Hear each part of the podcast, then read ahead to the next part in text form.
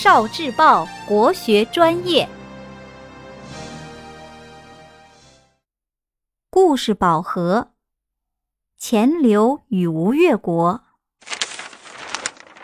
钱镠成为吴越国的皇帝以后，并没有称霸天下的野心。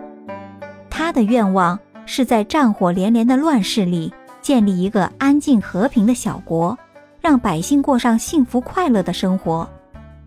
于是，钱镠对大国上表称臣，让吴越国免受了战争的侵扰；对内，他则亲自下地劳作，和百姓一起开垦荒地，种植粮食。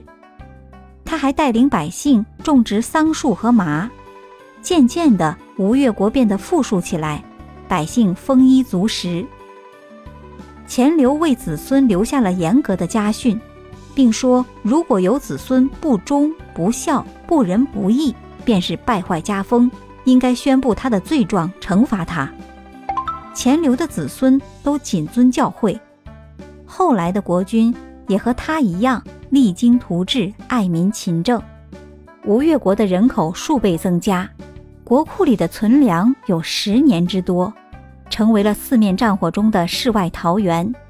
后来的大文豪苏东坡由衷称叹：“民至老死不知干戈。”后来赵匡胤统一了北方，建立了北宋，吴越国是最有实力与之抗衡的。但是前世后人不愿贪图荣华富贵而伤害百姓，所以自愿让国于北宋。百家姓的第一句“赵钱孙李”，钱排位第二，仅次于当时的黄姓赵，可见钱氏一族对国家对人民做出了巨大贡献。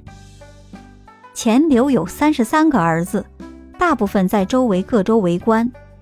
后来钱氏后裔渐渐遍及全国。人才辈出，有文学家、藏书家、医药家等等，出了很多举人、进士和状元。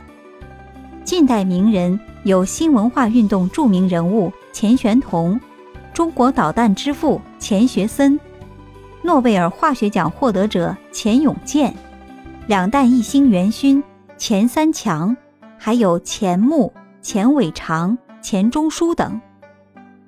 家训滋养了一代又一代的前世后人，使其兴旺繁荣，人才辈出。哦，聆听国学经典，汲取文化精髓，关注今生一九四九，伴您决胜大语文。